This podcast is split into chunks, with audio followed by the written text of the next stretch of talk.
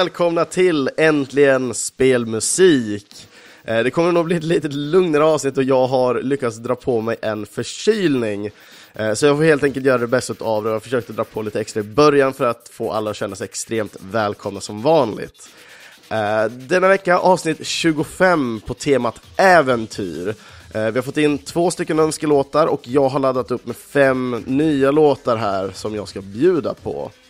Och eh, nej, men nog om det. Vi tar och kör på egentligen första låten ut. Och eh, första låten ut blir Cave Story Plus med låten Living Waterway.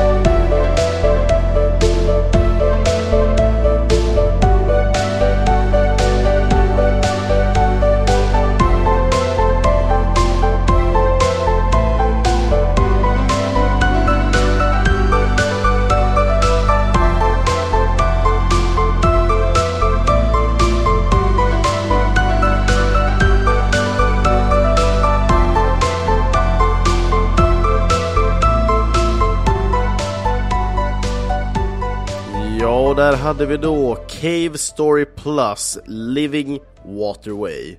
Och eh, här är ju då musik komponerat utav den japanska enmansarmén då vid namn Daisuke Amaya, också känd som Pixel.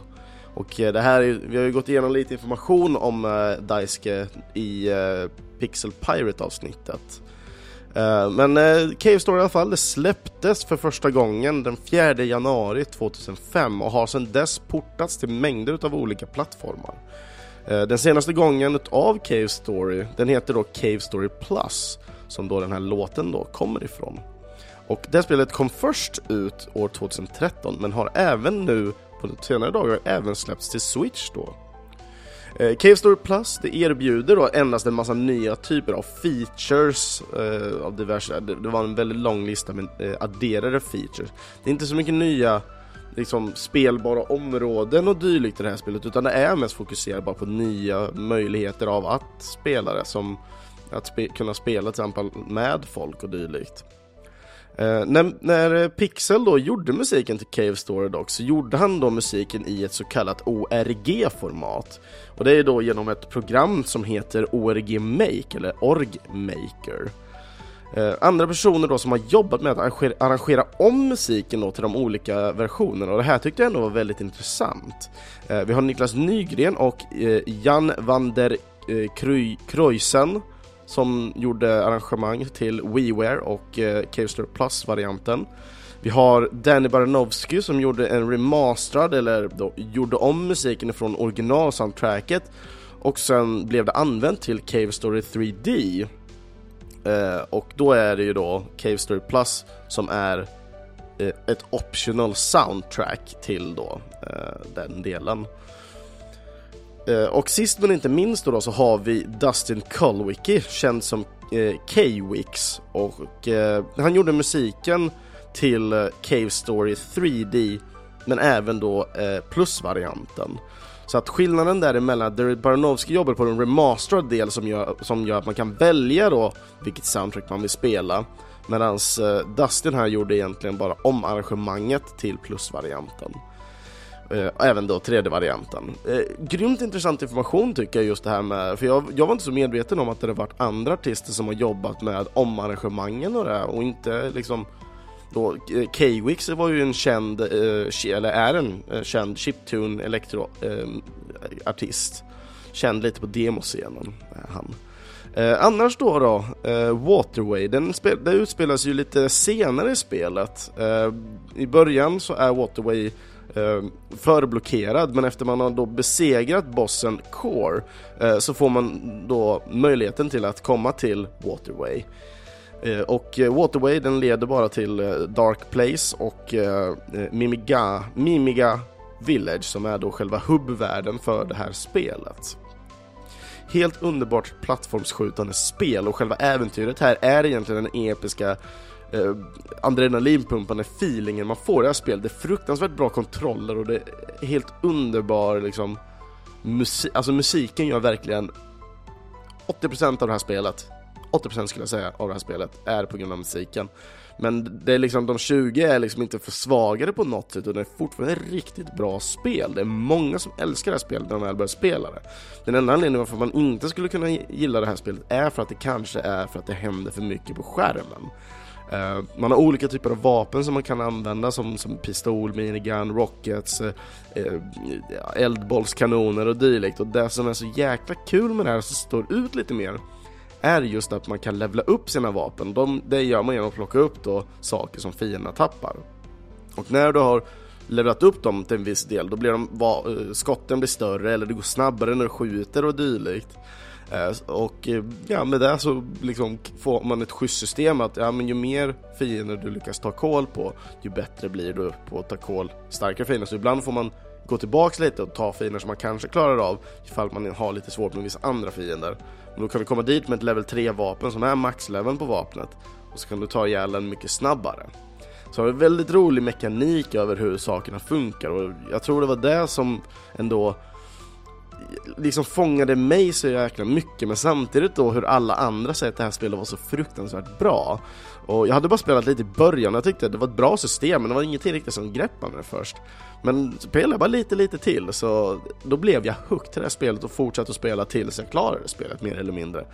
Och nej, det är, det är ett helt makalöst och magiskt spel skulle jag säga nu efter jag har spelat klart och jag, jag förstår faktiskt inte varför jag väntade så länge med att spela klart det här spelet.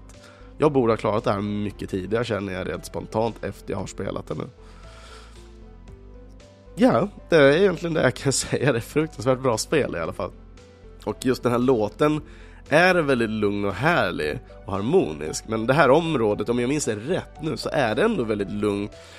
Väldigt sköna, fina färger i blått, liksom, liksom säga, lite lime, turkos, grönt-aktigt. Ehm, sen då, i och med att den är så pass nära till eh, Mimigam, eh, Minigama Village, ja, den här hubb-delen i alla fall, där man utgår från den här villagen som är lite som en safe zone för spelaren. Ehm, så att jag tycker det är en väldigt bra liksom övergång mellan låtarna från den här stadsmiljön till lite lugnare när man väl har eh, kommit in och anlockat den. Nästa låt som jag har tänkt att bjuda på i alla fall är ifrån spelet Evoland 2. Och låten som jag tänkte ta därifrån heter Searching for something.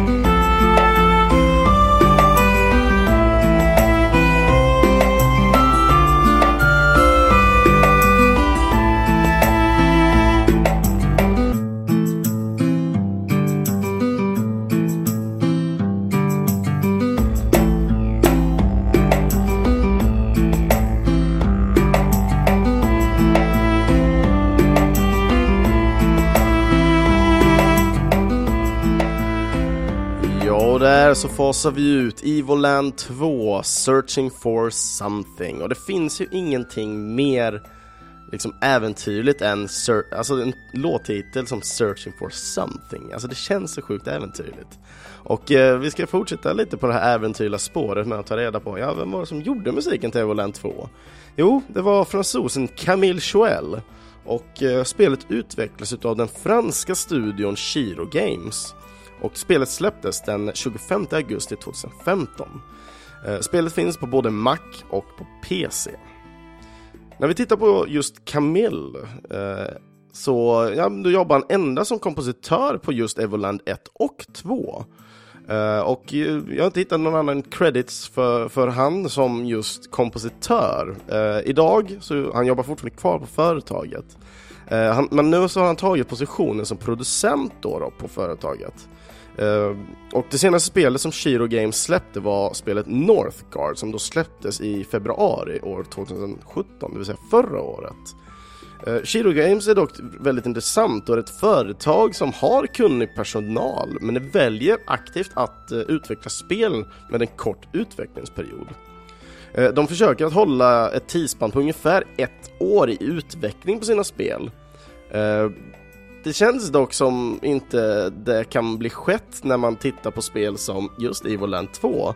Eh, och det känns liksom inte som ett spel som man gör på ett år heller i och med att det har väldigt många unika punkter. Men vi måste ta in i, i kalkyleringen av att spelet Evoland 2 är extremt anknutet till det första spelet och dess spelstilar. Eh, så ren egentligen vad man behövde göra till Evoland 2 var egentligen att starkt polisha till en mycket större och mer episk historia av vad som är. Och låt mig då bara förklara lite just vad Evoland egentligen går ut på. Jo, det är ett spel som utvecklar sig själv lite ju mer du spelar det här spelet. Eh, man börjar i eh, en väldigt stilistisk och härlig 2D-miljö. Men eh, ganska tidigt i spelet eh, så hittar man en portal och den här portalen tar inte från en plats till en annan. Eller jo, på sätt och vis, jag får rätta mig här. Eh, den här portalen tar den genom dimensioner, eh, så den tar den egentligen från en plats till en annan. Men du tar det från Istället för att gå från en plats i Sverige, från Stockholm till Göteborg, så går man istället från Stockholm till dåtidens Stockholm till exempel, eller då framtidens Stockholm, beroende på vilken typ av portal du tar. Man får hoppa egentligen mellan olika typer av tidsepoker och det här blir ju då egentligen mer eh, relevant och kopplat till eh, eh, det klassiska Chrono Trigger som släpptes i Super Nintendo. Men de har applicerat enormt många olika typer av stilar i det här spelet och det är det som gör det här spelet så unikt på vad det är. Eh, så ena, eh, ena gången när du kör en tidsepok, ja, då har du turn-based battles.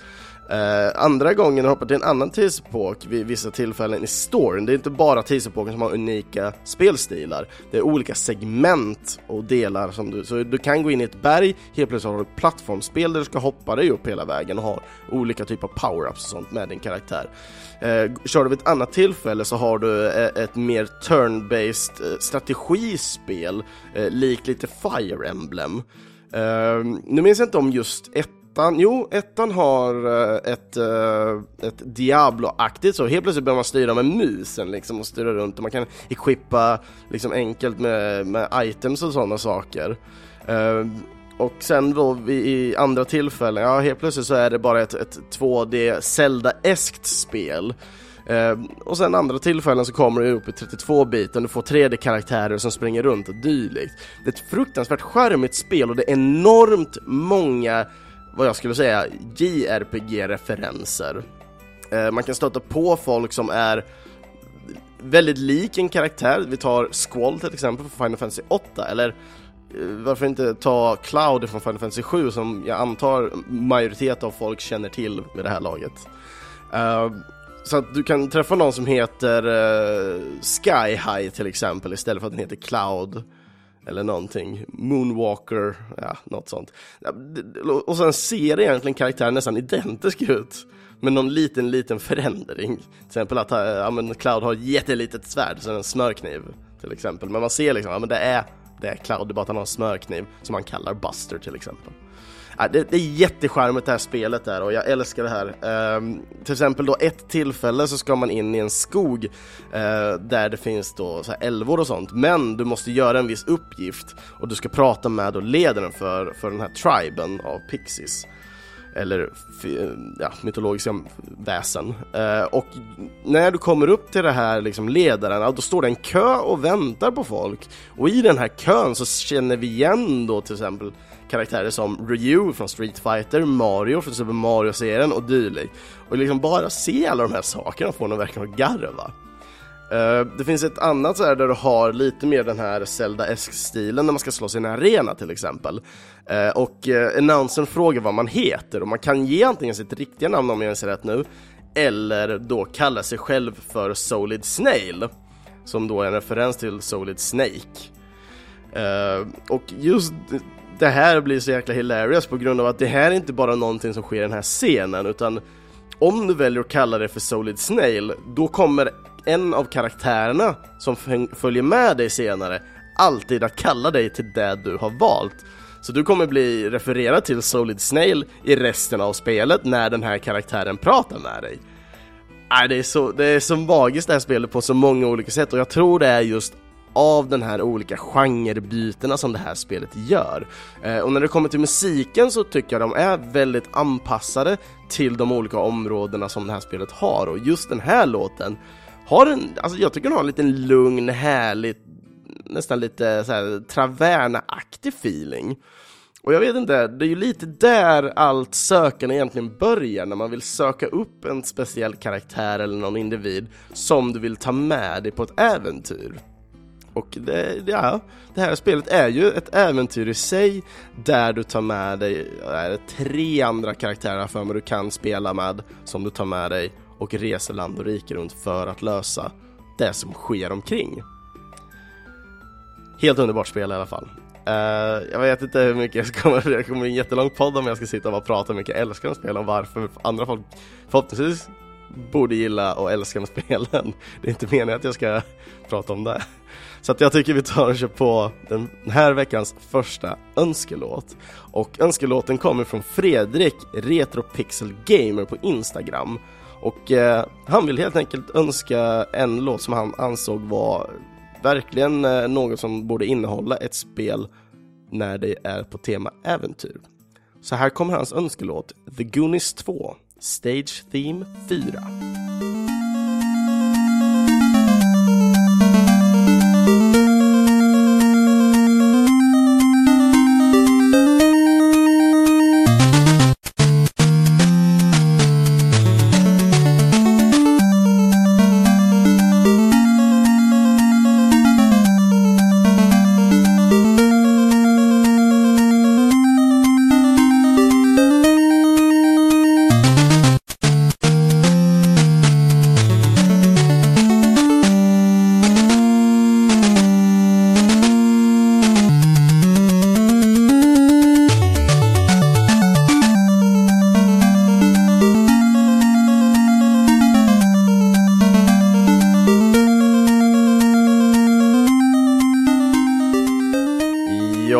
Så fasar vi ut då The Goonies 2, Stage Theme 4. Och eh, kommentaren som eh, Fredrik då skrev till eh, då på Instagram när han kontaktade mig eh, och då hänvisar han till förra avsnittet som var eh, Seagull Barrel Roll avsnittet med eh, då helt enkelt Jonathan Eng som då vi pratade om eh, ja, spelet han var med och gjorde soundtracket till. Eh, och han skriver det då, Fredrik skriver då, eh, riktigt bra avsnitt som alltid. Alltid lika roligt att höra ifrån kompositörerna och deras tankar. Eh, även roligt att höra om spel som man helt missat. Man blir ju verkligen riktigt intresserad av att spela dem. Jag hoppas att nästa avsnitt innehåller låtar från någon av de bästa äventyrsspelen som gjorts. Zelda 2 och The Goonies 2. Båda de spelen är riktigt bra och har bra musik. Det tycker jag. Äh, fin härlig kommentar och någonting som föll mig, jag har ju gillat Goonies musik rätt mycket och jag har spelat endast tyvärr eh, The Goonies 1-spelet till NES. Eh, så att sitta och lyssna igenom då soundtracket till Goonies 2, för det första det som slog mig till eh, temalåten och det är ju att de fortfarande behåller den klassiska The Goonies temalåten. Du, du, du, du, du, du, du, och det är en låt som jag verkligen gillar i olika typer av remixer eller tappningar. Eh, en av mina favoriter är en synthesizer-remix utav den låten som görs skitbra. Det är någon japan eller korean som har gjort remixen. Eh, men ja, jag, jag det verkligen eh, de olika. Och jag var lite så här, i och med att, han in, i och med att Fredrik inte definierade en specifik låt, så satt jag och lyssnade igenom hela soundtracket för att verkligen lyssna på vilken låt sticker ut, vilka känns eh, roliga att spela och vilken vill jag framförallt kanske prata om till här eftersom jag själv inte har spelat just tvåan. Sen det andra då, då är att han, eh, just att de bästa äventyrsspelen är två stycken tvåor, alltså just Zelda 2 och The Goonies 2. Det tyckte jag var, det var väldigt intressant tankeval, för vanligtvis när man tittar på filmer så känns det ju inte som att filmer blir bättre, utan det är den första filmen som är den bästa och sen blir de nästan bara sämre hela tiden gäller inte alla filmer och det är bara min egna tanke som jag, jag tycker inte tvåor brukar vara bra och jag brukar tycka att de flesta filmer alltid är mediokra hela tiden så att jag säger varken bu eller bä egentligen. Uh, nej men i alla fall, då när det kommer till The, The Goonies och varför jag valde då specifikt just Stage Theme 4 är för att när jag lyssnade på den här och inte hade vetat om, om, om någon bara kommit upp till mig och spelat den här låten och bara, ja men vilken, vilken, vilket spel kommer den här ifrån? Och jag vet inte varför, jag, jag får så många olika spel i mina tankar som, som den här låten skulle kunna passa in på, som jag skulle ha gissat på och inte kunna tänka mig att det är Goonies, men när man tänker på Goonies som koncept och spel så förstår jag varför den här låten är så jäkla bra och passande. Men den här känns som en klassisk typ Castlevania-låt. Uh, jag känner att den här skulle kunna spelas i någon typ av mer typ uh, uh, oh, oh, vad heter det? Family Adams, nej Adams the Family, Family Adams, Family Adams heter den ja. Tjenare, jag och bara komma på saker spontant ibland. Det är inte det bästa, men det är kanske är det som är kul också ibland. Nej men som sagt, och jag antar när jag väl har tittat på footage på det här spelet så det spelas någorlunda om inte likadant som just ettan också så det är likadant här som jag förklarar med Cave Store. Det är lite bara påbyggnationer av det och förhoppningsvis kanske en bättre historia. I och med att, ja, Fredrik nämnde ju faktiskt The Goonies 2 och inte Goonies 1. Så förhoppningsvis gjorde de mer rätt med tvåan än ettan här. Så att vi, ja men jag tyckte det var väldigt intressant och jag tackar Fredrik jättemycket för kommentaren. Eh, och nästa låt som jag tänkte vi skulle ta och eh, liksom ta vid är ett spel i äventyr som jag verkligen håller extremt högt av många olika anledningar. Eh, och låten som jag tänkt bjuda på är från spelet Far Cry 3, Blood Dragon, och låten heter Resurrection.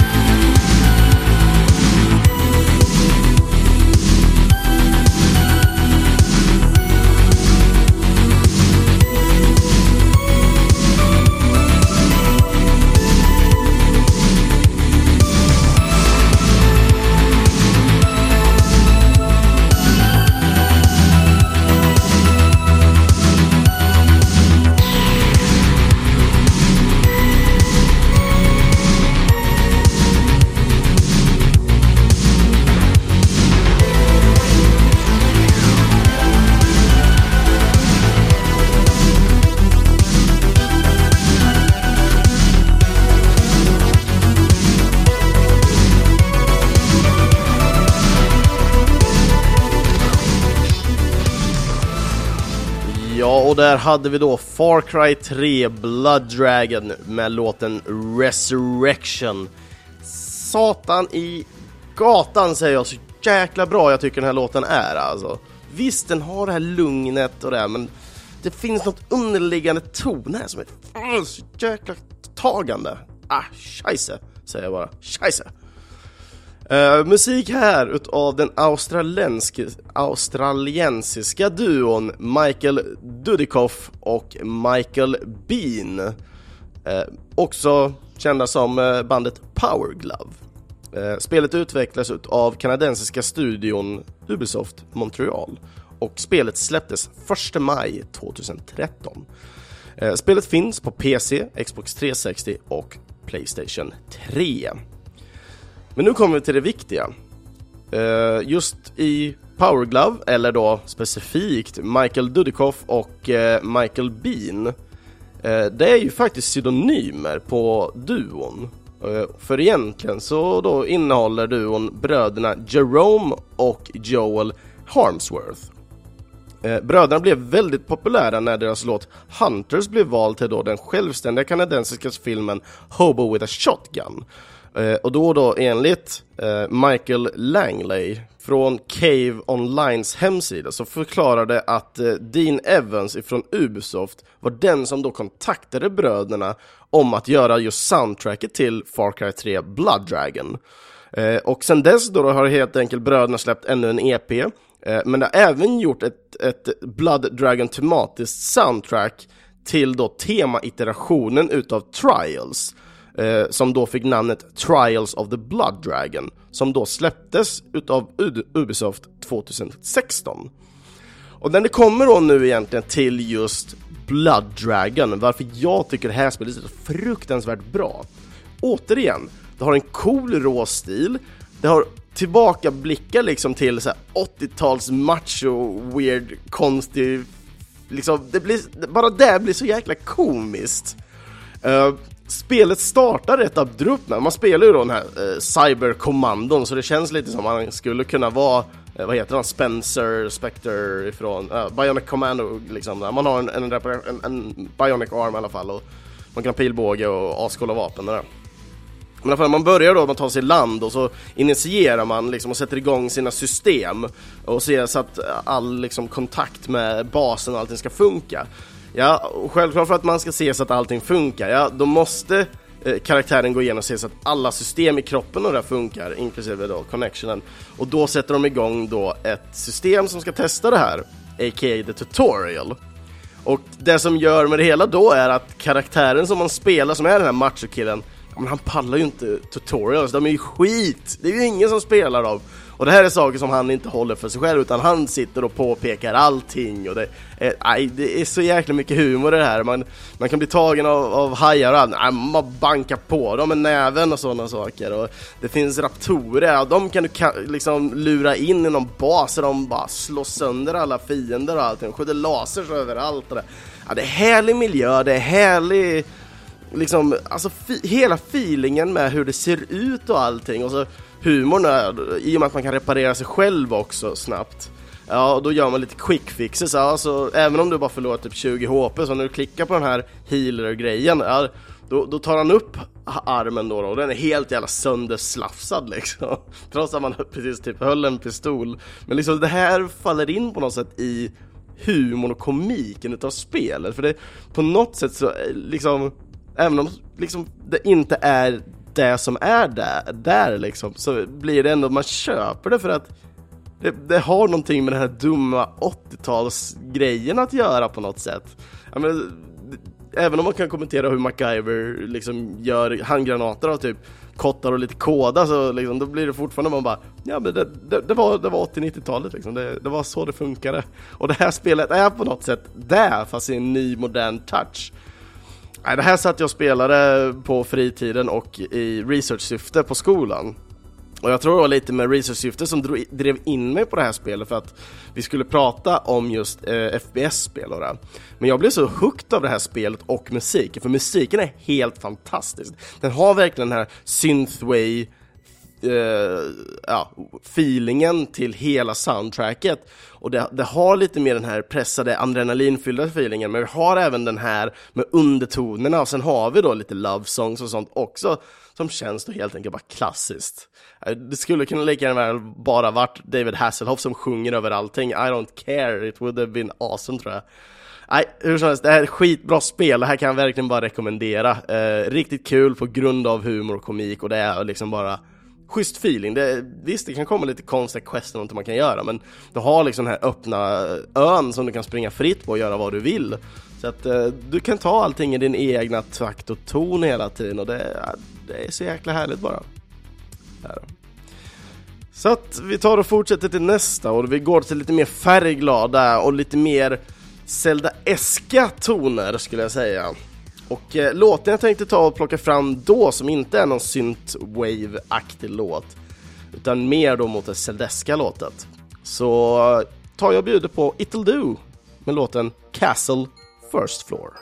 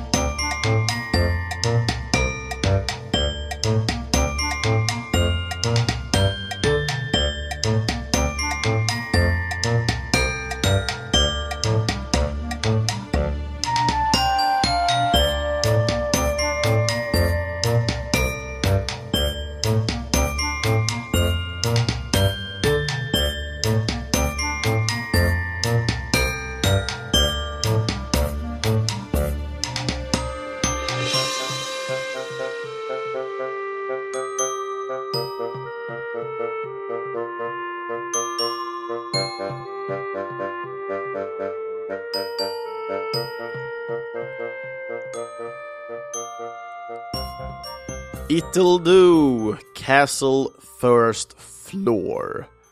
Musik utav de två svenskarna, eller ja, jag, jag hoppas att de är båda svenskar nu. Båda bor i Sverige i alla fall. Mattias Hakulinen och eh, Pontus Askbrink. Eh, spelet utvecklades av svenska studion Ludosity AB och eh, släpptes den 5 juli 2013. Och eh, spelet kom till mängder av olika plattformar såsom mobil, då Android, iOS, iPad, eh, Linux, Mac, Ouya, Wii U och PC. När jag väl ser då på internet så, ja det finns inte så mycket mer om just kompositörerna när man väl tittar på rakt av credits. Men jag har suttit och tjuvat lite på de olika titlarna de har i alla fall. Och när jag väl tittar in då Itildu 2 som släpptes för inte så jättelänge sedan ändå, eh, så ser jag då att eh, Mattias även har gjort musiken där.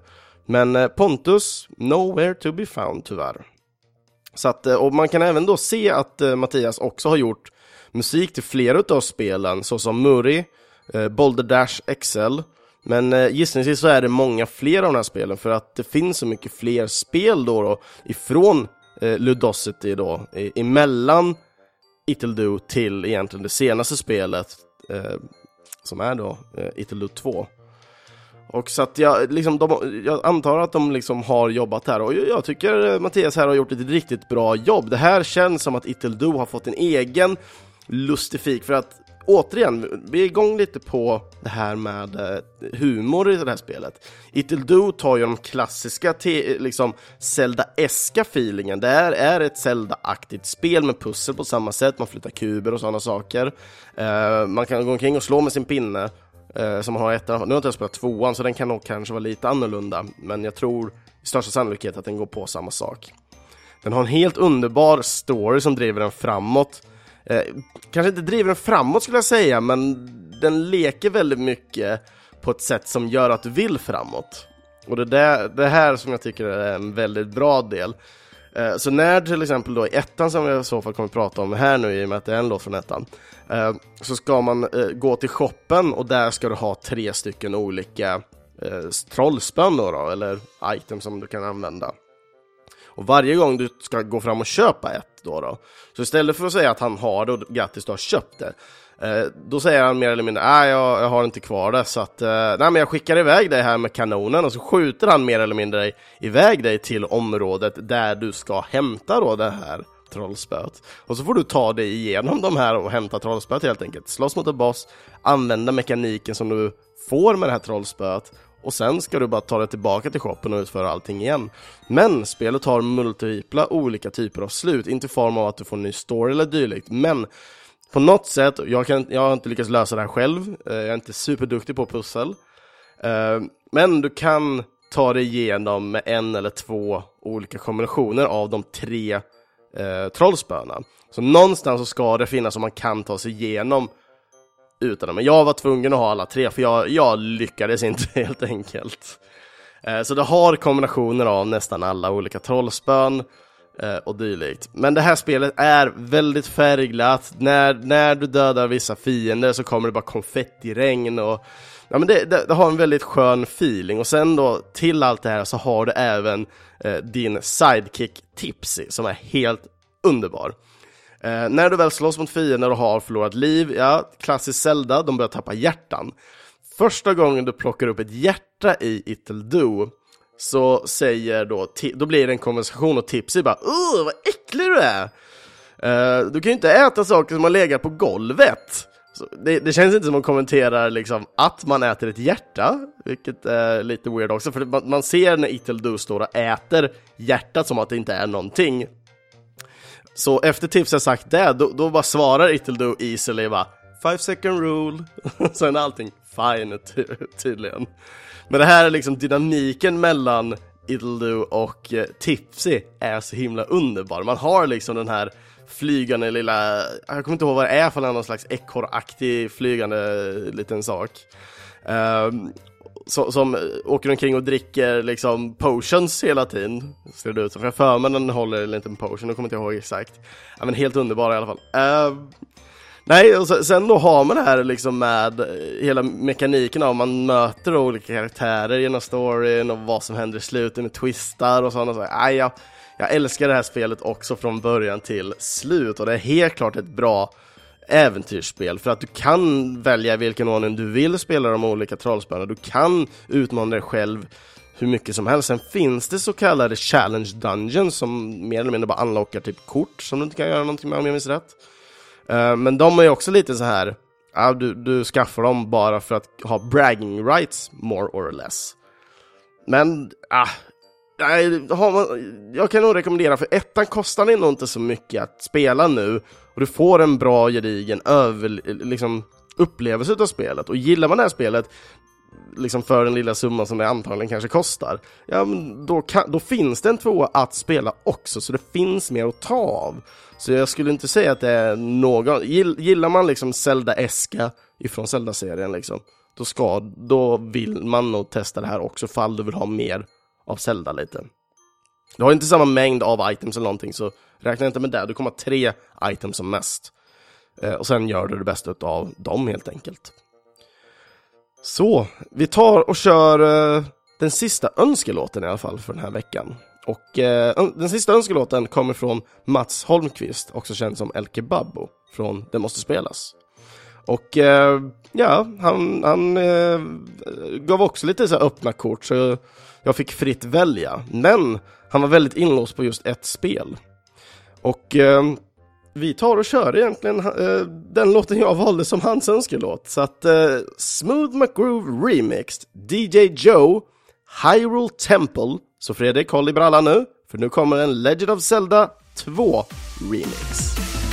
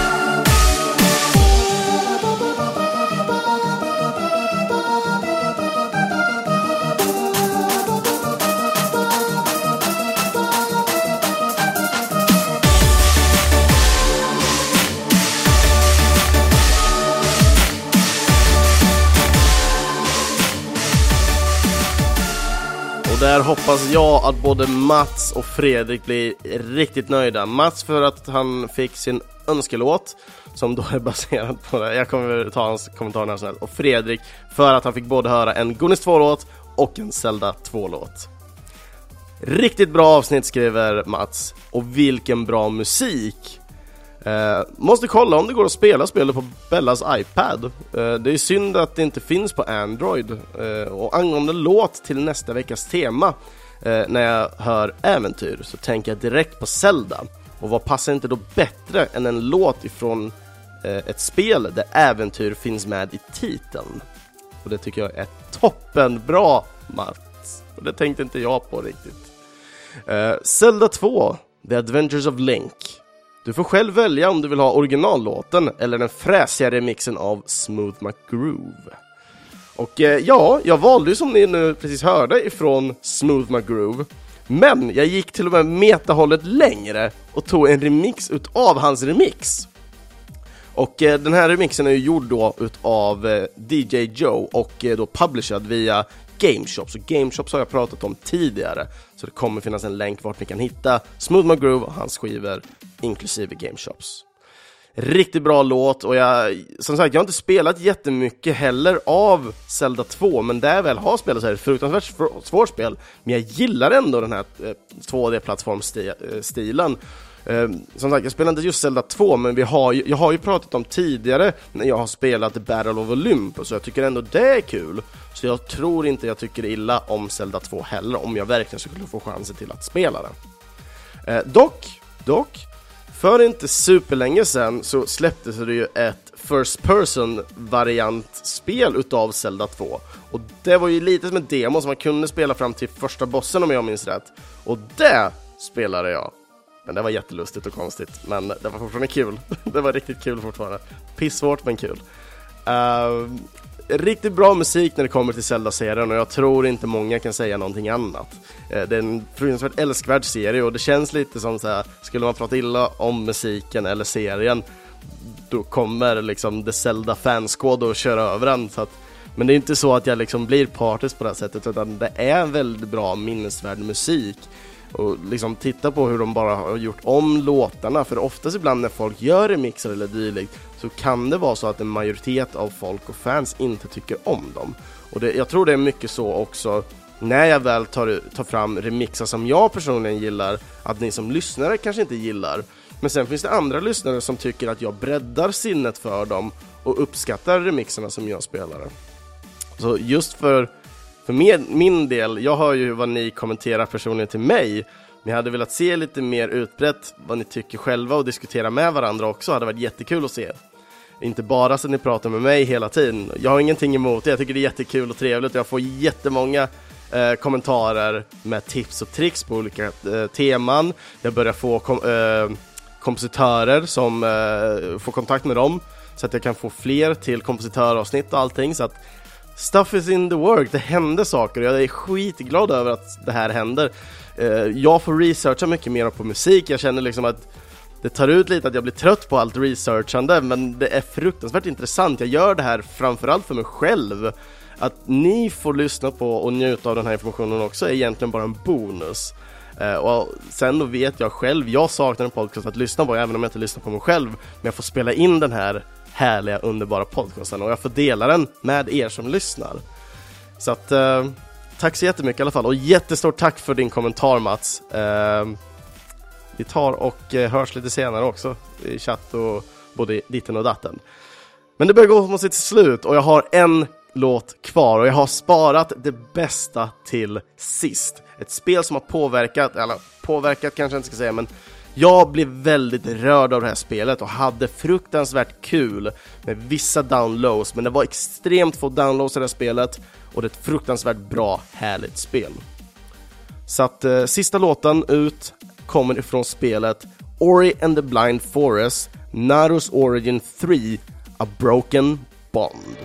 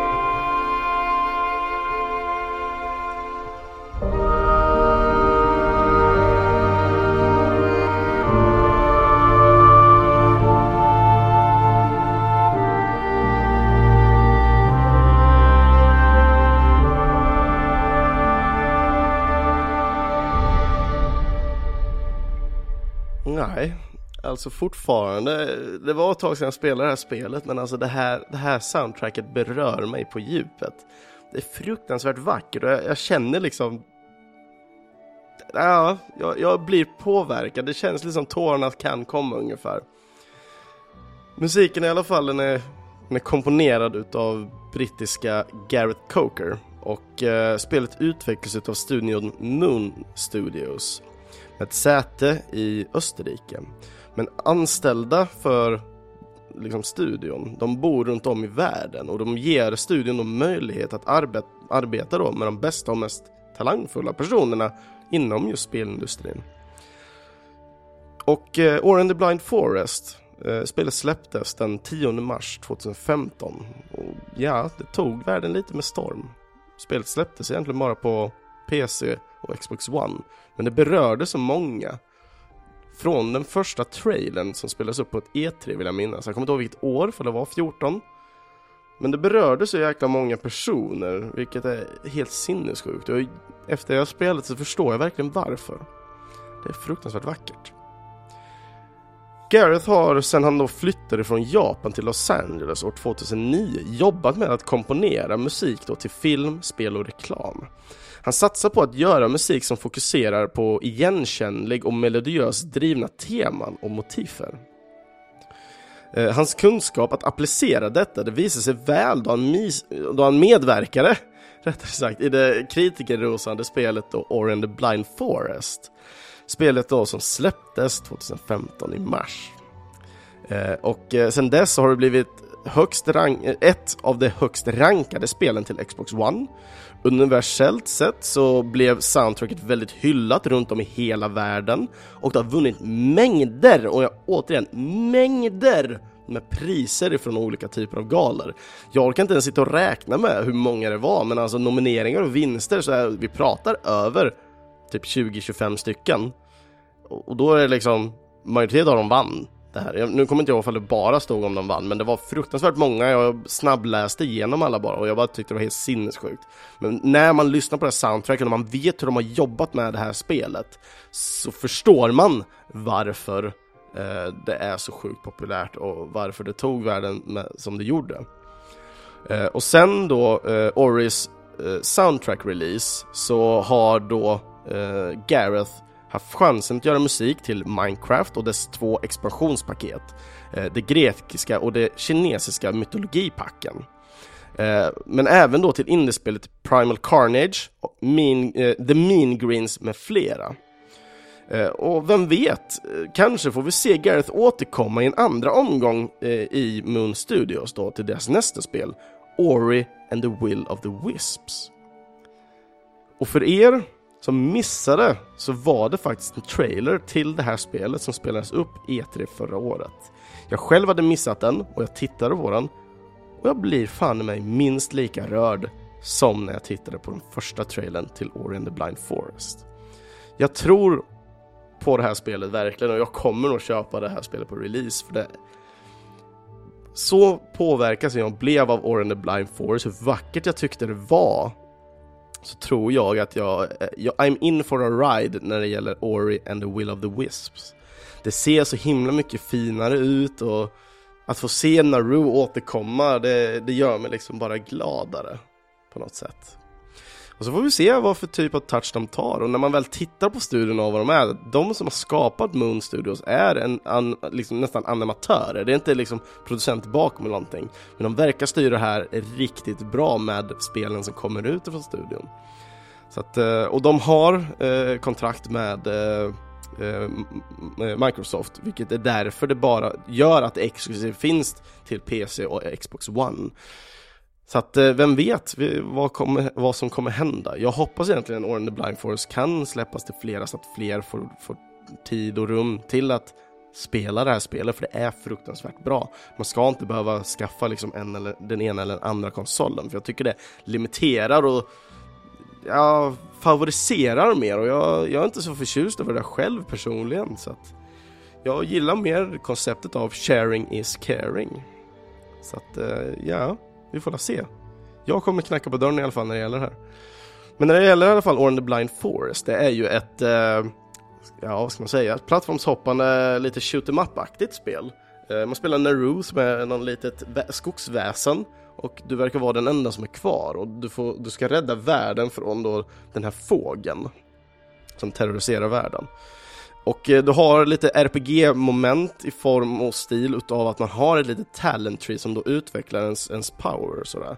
Och eh, det här spelet blir väldigt skillbaserat i slutändan för att Ja men till exempel för att traversera via dessa områden där, då krävs det att en fiende skjuter ett skott. Du hoppar upp på skottet och sen hoppar du själv på skottet. Eh, och när du väl gör sådana här typer av hopp, ja då slös det lite lite ner men du kan inte hålla det för evigt. Utan det slös ner lite snabbt och håller du för länge så återgår det tillbaka och du hoppar inte iväg. Så att det gäller att vara snabb med det här och jag har sett en eh, skolkamrat från The Game Assembly-tiden som älskar det här spelet och speedrunnade det sjukt imponerande av att titta på det lilla som jag väl hade tid att se på när han väl spelade. Han älskar det här lika mycket som jag gör i formen av soundtrack. Han älskar det här spelet ännu mer när det kommer till liksom hur man spelar och vad man upplever med det här spelet i och med att han speedrunnar det. och jag inte gör det. Eh, kan jag, kan jag säga sig self. Men i och med för min del att jag har inte tid att spela samma spel konstant hela tiden förutom competitive games där jag kan uppleva samma sak igen strategiskt med mina vänner. Så att uh, Or the Blind Forest får tyvärr ligga varmt om hjärtat för min del tills jag ja, får återvända med Ori and the Will of the Wisps helt enkelt. När det kommer till soundtracket så det här soundtracket greppar ju verkligen och alla de här priserna säger ju allting så jag tror inte jag behöver säga så mycket mer än att bara hänvisa typ till sidan med alla priserna på.